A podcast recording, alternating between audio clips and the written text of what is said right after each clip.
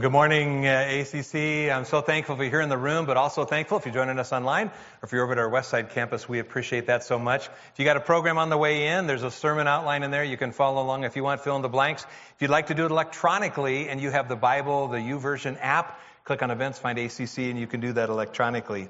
Uh, if that's the way you would like to, to do that. I, I kind of feel like I, I, need to issue a warning uh, that the following message is going to challenge your sense of independence in an attempt to get you to recognize that God designed you to be interdependent. Since honestly, we are all really in this together, and maybe even more than we know. You know, in his very insightful book, Trust, uh, Dr. Henry Cloud shares about an interaction he had with someone he sat next to on a flight. And he explained how he usually looks forward uh, to his time on airplanes for those moments of quiet, time alone, no meetings, no demands. And because he's a psychologist, he's learned to avoid answering the common question that his seatmate might ask, like, what do you do? Uh, because experiences has taught him that if he says he's a psychologist, all too often that means he's in for a counseling session that he didn't sign up for. But in this particular day, he actually slipped just a little bit. He'd been doing some research on trust. And when the man next to him asked about it, he actually told him. But the man's response surprised him when he said, Well, I, I don't trust anybody. I never have. I never will. People aren't trustworthy. And Dr. Cloud responded, Really? No one? Nobody at all? Absolutely not, the man continued. Trust only leads to trouble. People let you down. Well, I hate to tell you, but uh, you're very mistaken about yourself, uh, Cloud responded. You absolutely do trust people. he said, No, I don't. He said, No way. What are you talking about? And Cloud said, Well, for starters, you're trusting the pilot sitting in the cockpit, and you've never even met her. You trusted the guy who fueled this jet plane to put jet fuel in it and not something else. You trusted the mechanic who serviced the cabin compression so that we'd have oxygen at 30,000 feet. You just ate a, sandwich. Uh, you're trusting the food service to make sure that it didn't have E. coli. So it would appear to me that actually you have a great deal of trust. But he went on and said, I imagine that it's true that you don't trust some people in a much more personal way, and that usually comes from having some bad experiences somewhere in life, like most of us. You don't need to raise your hand. But have you ever trusted someone only to be let down or disappointed just a little bit in their response? Well, having uh, those kind of experiences can make it hard to want to extend trust. But again, as Dr. Cloud points out, relying on and depending on other people is absolutely necessary, and it's something we all do almost every single day. Now, as we jump back into our study of Romans chapter 12, we're going to be discovering that God actually designed us uh, and his people to be interdependent with each other. And again, the reason why we're studying uh, Romans chapter 12 is because we're enrolled in a semester long course that we'll call, we're calling the University uh, of Practical Faith. And as of today, good news, we're already a third of the way through the semester. Reminder to be reading just a chapter a day of the book of Romans. If you miss a day, jump back in. But over time, you'll read through and start to understand its message even better. Because the entire book of Romans uh, literally was designed to answer at least five big questions uh, that a lot of times people have. Uh, the first question would be, what happened to mankind? We have events like happened last week and we think, why is the world so full of trouble? Why is sin so rampant? And, and Paul's answer is essentially one word, and it's the word mutiny. It's because of mankind's rebellion uh, against God that's caused all our troubles. And uh, Paul writes about that in chapters 1 through 3. Uh, and then in Romans 4 and 5, he answers the question, well, what did, God do, what did God do about man's rebellious and sinful state? And again, the second question uh, that's answered could also be answered by a single word as well, and that's the word grace. God gave his son to remedy uh, the sin nature and its hold on mankind. And again, he covers that in chapters 4 and 5. Third question Romans answered is how can I conquer and overcome sin's hold on my life as a follower of Jesus? And through Paul, God revealed that the prison doors of sinful behavior have been unlocked by God. And all of us are free to walk in the power of the Spirit there. And he explains all of that in, in chapters 6 through 8. And then the fourth chapter is God really trustworthy in keeping his promises? Can I count on him? And in Romans 9 through 11, it deals specifically with God's track record and his promises to Israel. And it literally is a case study of God's trustworthiness. Now, the reason that we're focusing solely on chapter 12 is because that's when Paul starts to answer the fifth question that the book of Romans answer, er, answers, which is from a practical and daily lifestyle, what does it look like to follow Jesus? If I'm living out my faith on a regular basis, what does that, that look like? And so let's go ahead and do a quick review of where we've been over the last few uh, weeks of of a lesson review. The first week, here's what we learned. Practically, we need to live life fully surrendered to Christ. That's where it all starts. And then secondly, we need to align our thinking with God's truth and not make sure that we're not letting the lies of the world sneak in. And then last week, at number three, we learned to allow grace to keep us humble in our relationships because that's going to be absolutely essential. Which brings us today to our University of Practical Faith lesson number four.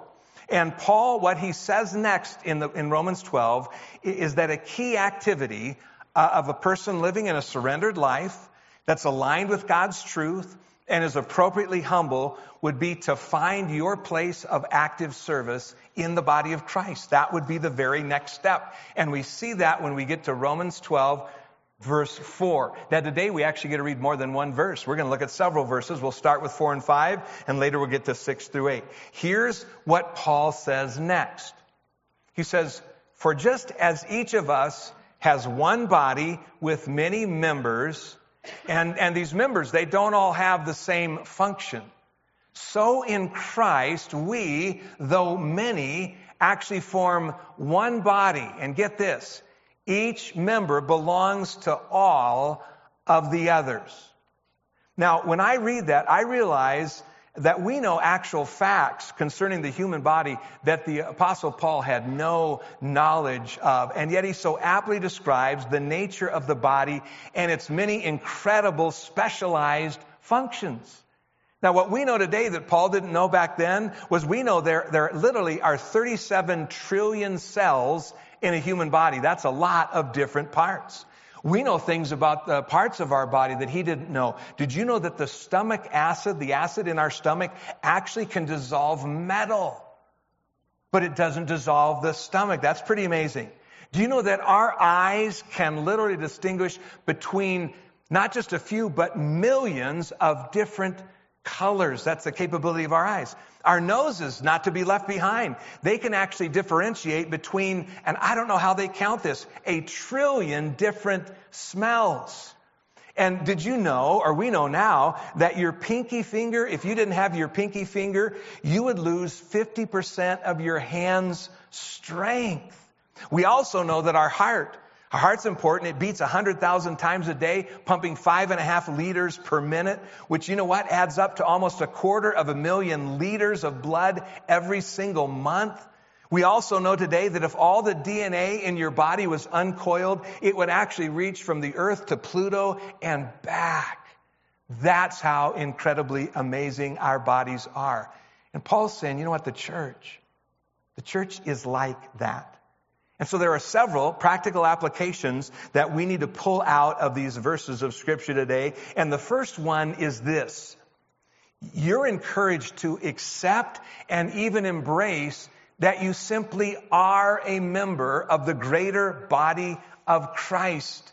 If you're in Christ, that's where you live. And Paul wants to make sure that we understand that signing up to follow Christ also includes a special connection with other Christ followers. And that's what he says in verse 4. He says, So in Christ, we, though many, form one body. And look around the room. There's so many different people here. We all form one body. And what Paul's trying to make clear is that being part of Christ automatically means that we are a part of His church. And it doesn't work to be able to say, you know what, I want to follow Christ, but I don't really need to have anything to do with the church. Because if you decide to follow Christ, you become an interconnected part of his body, the church. Now, going on, what that means is because we're in a relationship with Christ, we're also, therefore, in a relationship with each other. And that's kind of whether we want to be or not. That's just the way the body is. Which leads us to the second practical application of these verses, which is to acknowledge and yield to the principle that we are all members of one another. There's a special belonging that happens when you become a Christ father, follower. And while we are individual members of Christ's body, we're also members of one another. And this is important because I think some Christians sometimes think, you know, I, I see that I'm a part of the body of Christ, but I don't really need those other people at church. I want to do it on my own. Folks, we all know that's not at all how the body works. We know in the body it says each member belongs to all of the others. And so what do they do? They interact with each other on a very intimate basis. And you know what? If we understand that, that's going to change how we interact with other people. Now, I've seen that happen lots of times in the church over the years, but probably one of the most graphic for me or, or, or eye opening for me was a number of years ago. Diane and I, our kids were little, and we were uh, at a church for some revival services. We were helping out with that. We lived in Iowa at the time, and as we drove into the town, it was Beaver, Oklahoma. We drove into the town and our, our car started making horrible noise. We discovered the main bearing had gone out. There's no way we are going to drive it back home. We didn't know what we were going to do. We were trying to figure that out. We couldn't get it fixed then. It would cost too much. We were just going to buy some old junk vehicle that we could tow the car back to Iowa and then we get it fixed.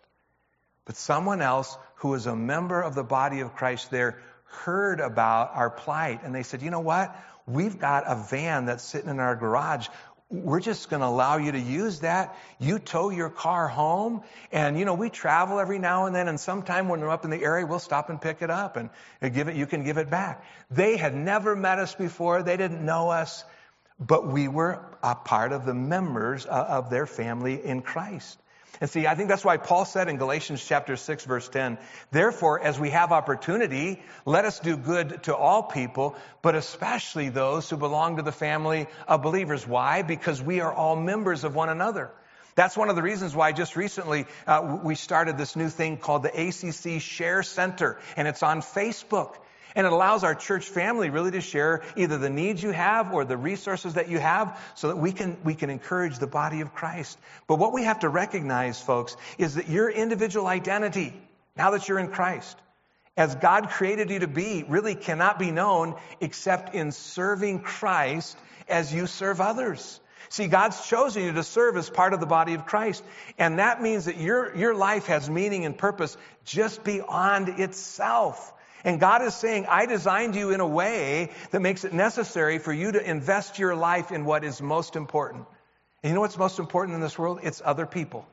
The only thing that is going from this world into eternity is other people.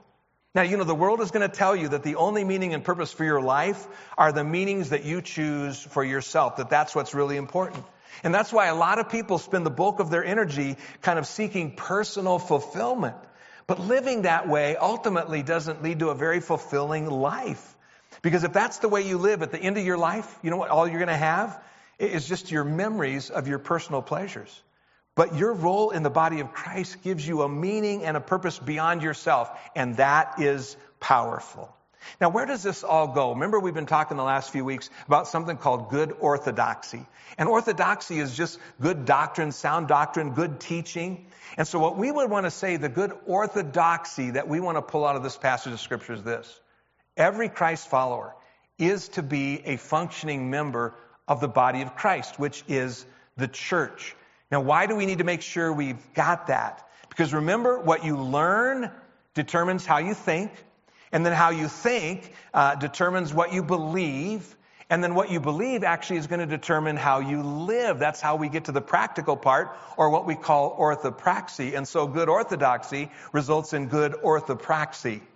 And uh, the apostle Peter actually shares with us what good orthopraxy looks like in 1 Peter 4. He said, each of you should use whatever gift you have to, uh, to serve others as faithful stewards of, of God's grace in its various forms. See, your body, your earthly body, is designed to, to be optimized with each part doing what it does. And so you know what happens when one part doesn't do what it's supposed to do? Uh, something is missing. Your body is disabled. And here's the truth, because the body functions as a unit. Any part that fails to properly function limits the function of the body. Now, for some of us here, when it comes to our human bodies, we, we know that by experience because we've gone through something like that. In fact, I want to share with you, it's probably TMI, I'm sorry today, but um, for the last 11 years or so, I've almost exclusively worn slip-on shoes. If you've ever noticed that, you can look at my shoes every week and check that out if you want. I've, I've also exclusively worn slip-on and slip-on shoes. Do you know why that, I, that happened that way? It's because 11 years ago, I, broke my humerus bone in a skiing accident. Now that's a misnomer. There was nothing humorous about breaking it at all. But one of the things I quickly learned as my arm was broken, I learned that there are a lot of things that we do in life that require two hands and two arms. One of those is tying shoes. And so it was just a lot easier to have slip-on shoes because I could slip and go. And of course, now it's just gotten so easy. But at that particular time, I, you know, I know when I got dressed in the morning, I could ask Diane to tie my shoes, but I didn't want to be out somewhere at a store. My shoe comes untied, and I got to find a stranger and say, "Hey, could you tie my shoe?" Because because I can't tie it because my arm is broken. Now, when I talk about parts of the body doing their parts, I, I really feel like around ACC, I get to in some way preach to the choir. Because you know, about 60 to 70% of you are already serving somewhere within the body of Christ. And that's exactly the next thing that Paul said we should be doing in application, uh, because he's saying, hey, with your gift, engage in serving the body of Christ, which is the church. That's the third practical application. And the reason we know that is because we get to read a couple more verses in Romans chapter 6. Let's start with verse 6 and see what Paul says there. He says, we have different gifts. Say different. Okay, because that's going to be important. Different gifts according to the grace uh, uh, given to each of us. And so then he goes on to say, hey, if your gift happens to be prophesying, and people wonder, what is that? Well, we can just kind of say it's, it's someone who declares God's truth. If it's that, then you should, you should prophesy in accordance with your faith. And if it's serving, then what do you guess he's going to have you do? He should probably serve. And then he goes on to say, and, and if it's teaching, then you should teach. And, and if it's to encourage, if that's your gift, then give lots of encouragement. If it's giving, then do so generously. If it's to lead, make sure you do it diligently. If it's to show mercy, at least have a smile on your face. I think that's what he was trying to say. Now, when you look over that list, I don't know what happens to you. But, but if there isn't anything there that actually resonates with you, that it might be your, your gift, um, don't despair because that, that list is not intended to be an exhaustive list. Because there are other gifts beyond these seven that are mentioned in, in other scriptures. For example, there's nine gifts that are listed in 1 Corinthians chapter 12 verses 7 through 11. There's eight more gifts listed in 1 Corinthians 12 verse 28, as well as another five that are listed in Ephesians chapter 4. And some of the gifts are repeated and other ones are different. And the best we can tell, there are at least 17 gifts identifiable in the Bible that the Spirit identifies. And these supernatural abilities are given uh, to Christ followers to strengthen and build up the church. But there are probably still many other functions and gifts that aren't even on these lists. Which brings us to practical truth number four from our study in University of Practical Faith. Folks, it's pretty clear that God's design and intention for us is to follow Jesus together. That's why he uses the analogy of a body. Now, we've already heard from Paul. Be careful not to conform to the pattern of this world. Which you know what the pattern of this world honestly is becoming? Isolation.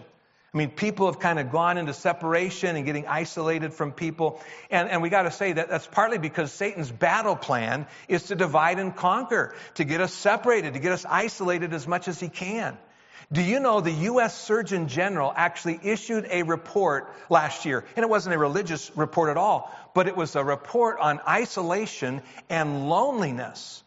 And when he studied it, he compared the health the negative health effects uh, of isolation and loneliness to smoking 15 cigarettes a day. He said that's the negative effect it has on your health. And he said he actually produced the report after Americans repeatedly told him that they feel invisible and they feel insignificant. And when I read that, I say, wow, that's a condition that the church was actually created to address. To, to find a, to provide a place where people can be connected and known with each other. And uh, I've got to say, as we mention this, I've just got to put this in. I'm so thankful for many of the folks that join us online every week since COVID had started. And that's been great because for some of those people, that's the only option that they have. But I've got to say, you know, there's still some who, even though things have turned to kind of, you know, some semblance of normal since the pandemic, they've just decided to stay and continue to watch virtually rather than in person.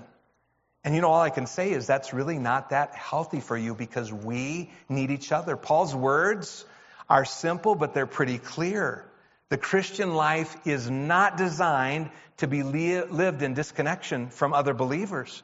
Uh, God never intended for there to be the Lone Ranger Christians out there on their own by themselves. We're supposed to live a life connected with other believers. And that's why Paul includes it as one of the beginning practical applications for our faith. See, we need each other whether we realize it or not, because in the church, as in the human body, all the parts perform different and actually complementary functions. And the way God built our human bodies is so amazing. It's the way He builds His church. But I, I got to be honest with you. I'm really, I'm really thankful that it was God designing the human body instead of us, uh, because otherwise we'd probably look like Mike Wazowski if we were designing the human body right. You know, the only reason that actually works is because it's not real. it doesn't function that way. And fortunately, we aren't one big eyeball, and we shouldn't be. It's just kind of weird to think about. Your body is designed with each part doing what it was designed to do. And here's what I'd hope we'd understand. The human body literally is a masterpiece of God's creative power. And science keeps telling us that over and over again. And what we need to start realizing in here, folks, is that the church body is also a masterpiece of God's creative power. And that's why we're not all the same. That's why he's given every one of us in this room some different gifts from other, uh, each other. In fact, you know what I want you to do right now? What I would love for you to do is turn to the person next to you and say, Did you know that I have different gifts than you do? Go ahead and do it. Tell them. Tell them right now. Let's get it out in the open.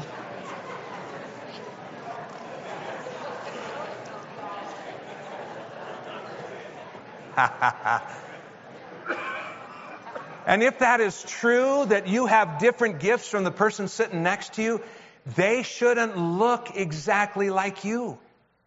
They, are going to look and they're going to operate a little differently. What that means is that you might also then not be able to do what another Christian is able to do. And folks, that is by design.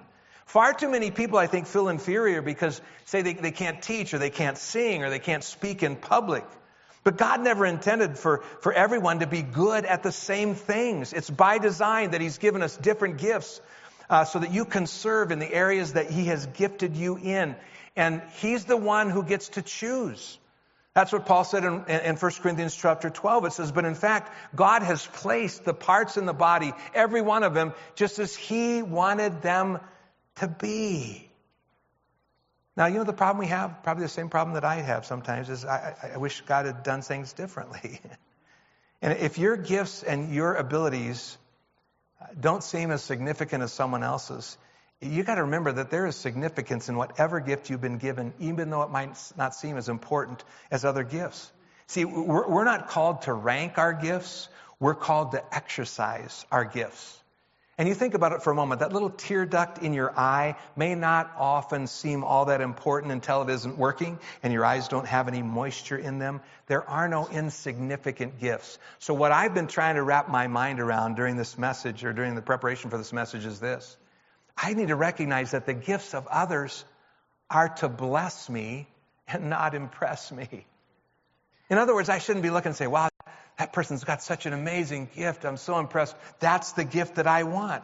And I've got to confess, I've often wished that I had the talents and the spiritual gifts of other people. And if we aren't careful, we may suffer from a little bit of gift envy.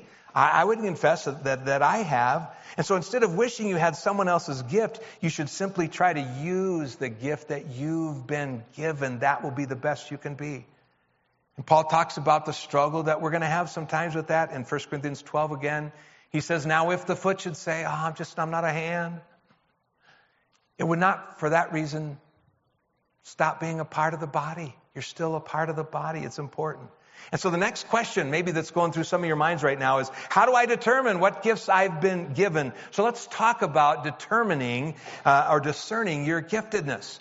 And if you need a good place to start uh, and don't have any idea what your gift is, I'd encourage you to take a spiritual gifts inventory.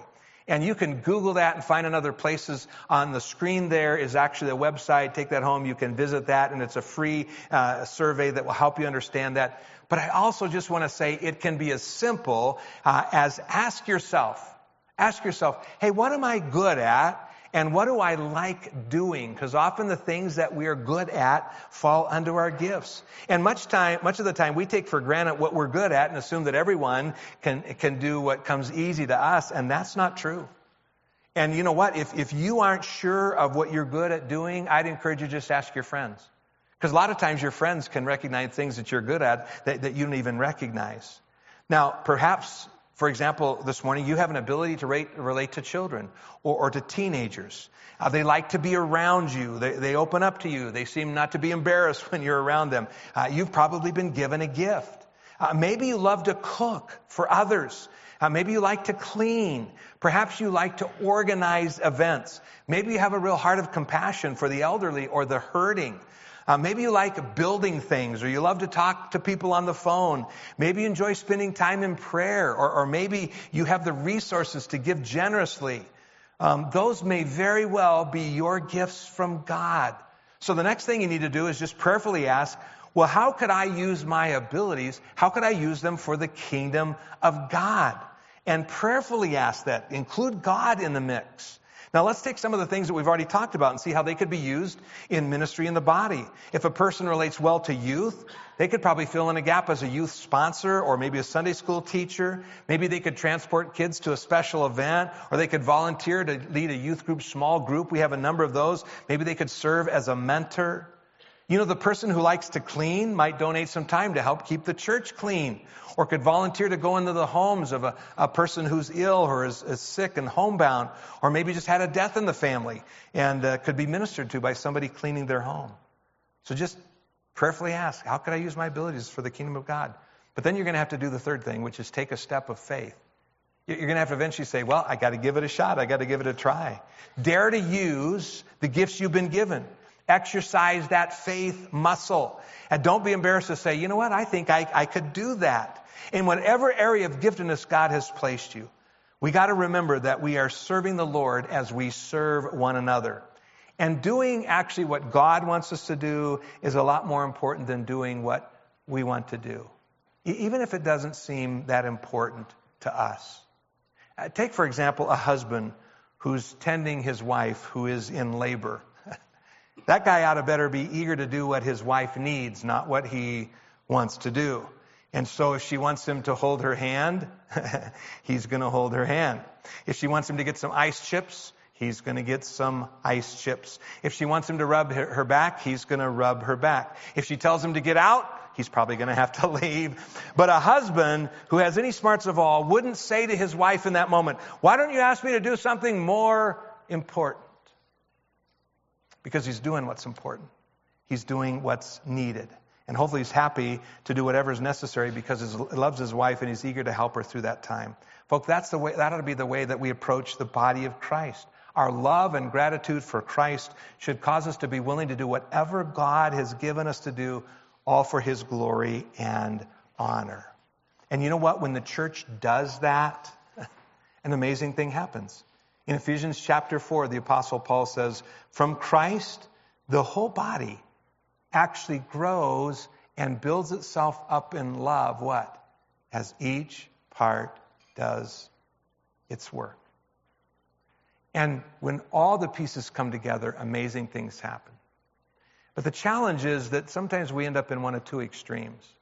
There are, there are two locations, two places in, in the world today that have similar names, but very, very different um, circumstances, very different realities. The first one is something you've probably heard of. It's called the Dead Sea.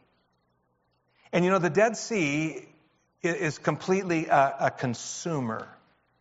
It only receives, it doesn't have any type of an outlet, so the water just flows in and just stays there. And you know, it's gotten a little salty over the years. I've floated in the salt, it's pretty amazing.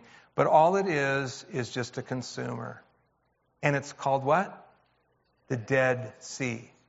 There's also another place in the southwest corner of the United States, and its name is Death Valley. And apparently, at one time, it was also a body of water, but it gave and it gave and it gave and it gave, and there was nothing coming in, nothing being given to it. And it's a pretty dry, barren place. See, obviously, neither one of those is either healthy or helpful to sustaining life. And that's why God wisely inserts every one of us in the body of Christ and says, I got a job to do, whether you like it or not. I got a job for you to do. And that's part of practically living out our faith in Christ. Let's pray.